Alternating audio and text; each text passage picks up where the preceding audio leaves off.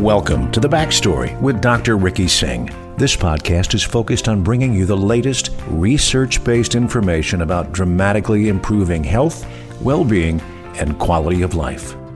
And here's your host, Dr. Ricky Singh. Hey everyone, welcome to The Backstory.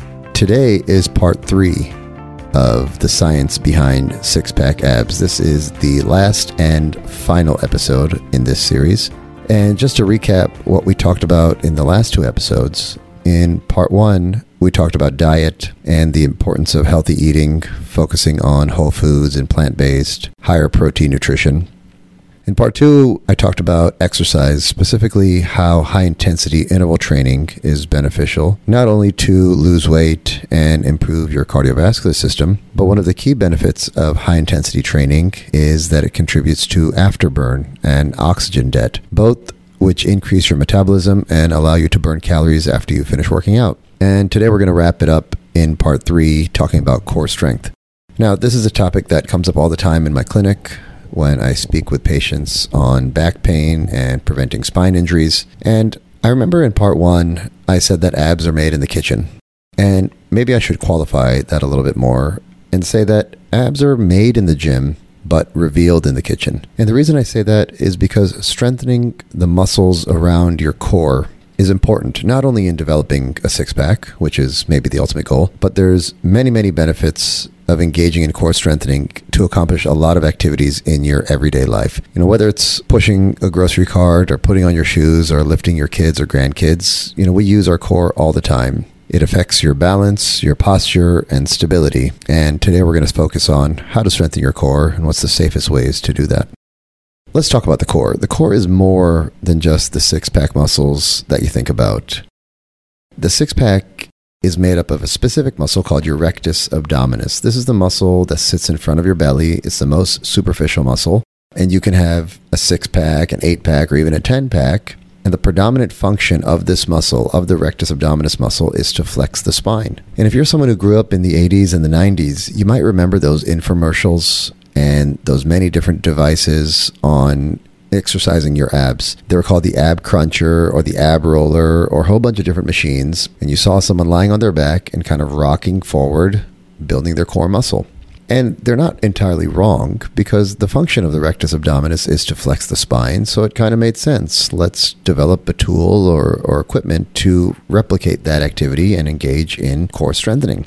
But let's take a minute and think about sit ups or crunches from a weight loss perspective. If someone out there can do 20 or 30 high quality sit ups or crunches in a minute, the data suggests that you can burn about four to five calories per minute of doing sit ups. So remember that one pound is equal to about 3,500 calories. So it would take you 26,000 sit ups to lose one pound of body fat. And just think about that for a second. That's obviously not a great way to lose weight. But the other downside of doing sit ups is that it, it puts a lot of pressure on your spine, specifically the discs of your spine. There's a professor in the 1960s, Dr. Nachemson, who actually studied this, and he wanted to look at the difference in pressure inside those discs, inside the jelly donuts between the bones of the spine when you're doing certain activities. So he took his medical students. Obviously, this study would not be able to be performed in today's environment of institutional review board policies. But nonetheless, back in the 60s, he took his students and he put a needle into one of their discs in the lumbar spine in the lower back and he checked the pressure. So when the student was standing, let's call that pressure 100 or equal or neutral. 100% of pressure when the patient is standing. When the student lied down on their back flat there's almost 75% less pressure on the disc which makes sense right? You're offloading the spine. But the most important finding was that when the student sat at a desk hunched over or flexed the spine like a sit up, there was almost three times or 300% more pressure on the disc as though when you're neutral. So, in order to strengthen the core, there's got to be better exercises than sit ups and crunches because at the end of the day, we don't want you to hurt yourself and put pressure on the spine. So, the first area I want to talk about is the muscles of your back. This is called the erector spinae. They're, they're part of a large group of muscles called your paraspinals, and they're called that because they sit alongside your spine, para to the spine. The primary function of this group of muscles, your erector spinae muscles, are to straighten you up or to make you stand erect. to prevent the forces of gravity that are making you fall forward so you can stand and walk and perform all the activities that you need to do. And a great way to strengthen this muscle is to engage in back bending exercises or back extension.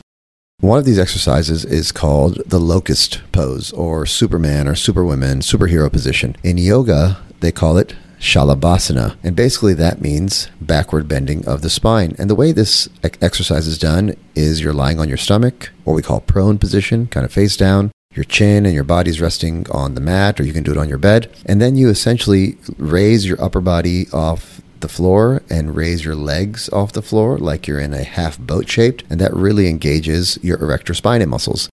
Now, if that exercise sounds a little bit difficult, a simpler way to engage the erector spinae is with the tabletop or bird dog exercise. This exercise is relatively simple. You can do it at all ages, and the purpose of the exercise is to strengthen your core, strengthen your hips, align your spine, work on posture. And the way this one's done is you begin on all fours, like a tabletop position. Make sure your shoulders and hands are underneath each other. Your spine is neutral, and you really squeeze your shoulder blades backwards, like as though you're holding a pencil or holding something in between your shoulder blades. And you raise one arm off the ground, call it your right arm, and at the same time, you raise the opposite leg straight behind you, so your left leg. You hold that position, you squeeze the glutes, strengthen the erector spinae, release, and then perform the same exercise on the other side. So that covers your lower back muscles or the erector group. Going back to the rectus abdominis or the six pack muscle, now this is the most superficial layer of your front abs, but it's really the deep layers of the core that we need to work on in order to improve our core strength, minimize back pain. And these muscles include the external obliques, the internal obliques, and the deepest layer, which is called the transverse abdominis. The transverse abdominis is also known as nature's waist belt, and really the function is to compress the abdominal cavity and transfer all the forces from your arms and legs into your spine. Now, think about anything you do in life. You lift something up from the ground, or you're playing sports like throwing a football or kicking a soccer ball. In order for you to do any of these activities, your transverse abdominis muscle has to activate first. It prepares your body to engage in these activities. And the reason why many people hurt themselves is because this muscle is not strong enough. It's not ready to participate in a new activity or participate in a sports. You know, we see a lot of patients come in in the wintertime after shoveling because they spend most of the summer and most of the fall either sitting on their couch or being relatively inactive. And all of a sudden they need to go out and shovel. And they start shoveling, their core is not prepared, and all of a sudden they herniate a disc and develop sciatica and a whole bunch of symptoms, all because the transverse abdominis was not ready. One way to appreciate the function of this muscle, even while you're sitting here listening to me, is to suck your belly button towards your spine. Pretend that you're about to get punched in the stomach. Just right now, do it for a second. Pretend you're about to get punched in the stomach. What happens? You brace for impact. You squeeze that deep core muscle, and this is your transverse abdominis muscle doing that work. And you can't really have a conversation about core and the transverse abdominis without talking about planks. And I love planks. I think planks are a great exercise to strengthen the deep core. They don't put much pressure on your spine. My mom does planks. She's in her early 70s. I saw her this past weekend, and she's doing a two minute plank every day. And the reason why planks are an ideal exercise is because they engage all of the core muscles, not just the deep core like your transverse abdominis, but also your rectus, which is the superficial, and also your glutes and your lower back and your hamstrings. And when you strengthen all these muscle groups, you'll be able to lift heavier objects, you'll improve your performance in sports, you'll improve your posture. And the way a traditional plank is done is essentially to get up in a push up position. You have your hands underneath your shoulders, your elbows are straight, your glutes are engaged, your core is tight, you hold your belly muscles, and this is a plank. You can modify that to some extent if you want to get a little more challenging. You can do a low plank, which is essentially instead of being on your hands, you can go down to your elbows. Uh, you can do a modified plank if a traditional plank is too strenuous on your joints and go onto your knees instead of your toes. But some of the benefits of doing planks are not just building core muscles. As I mentioned earlier, it decreases your risk of back injury.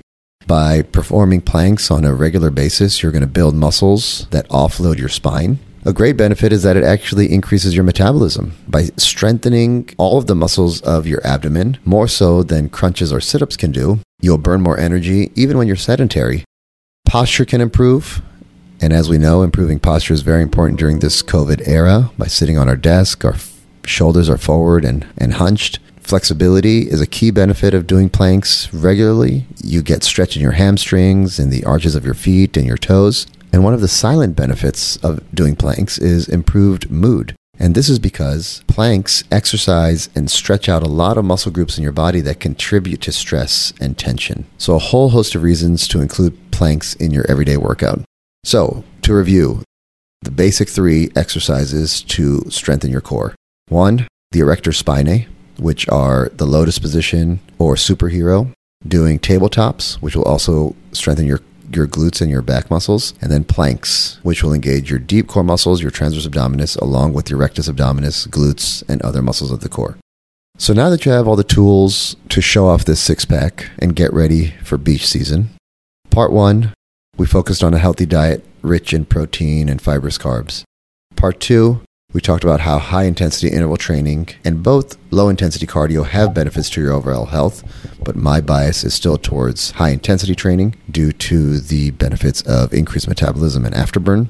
And today we talk about how to safely exercise your core, keep your back and spine healthy, and show off that six pack. Now, there's many, many people out there that have a six pack and have really weak core, and conversely, patients who may not have a six pack and have a strong core. It's all about function, not about show. So I hope this three part series on the science behind six pack abs was helpful. And thank you for tuning in to the backstory. I wish you luck on your six pack journey. And remember, when it comes to your health and wellness, we here at the backstory, we've got your back. Thank you, everyone. Thanks for listening to The Backstory. Please subscribe, rate the podcast, and review The Backstory on Apple Podcast, Spotify, and Google Play Music. And feel free to share this podcast on social media or even your own website or blog. This podcast is for general information purposes only. It does not constitute the practice of medicine, including the giving of medical advice. No doctor patient relationship is formed. The use of this information is at the user's own risk. The content of this podcast is not intended to be a substitute for medical advice. To learn more about Dr. Singh and his clinical research, please follow him on social media. You can also sign up for his newsletter by going to www.rickysinghmd.com. That's R I C K Y S I N G H M D.com.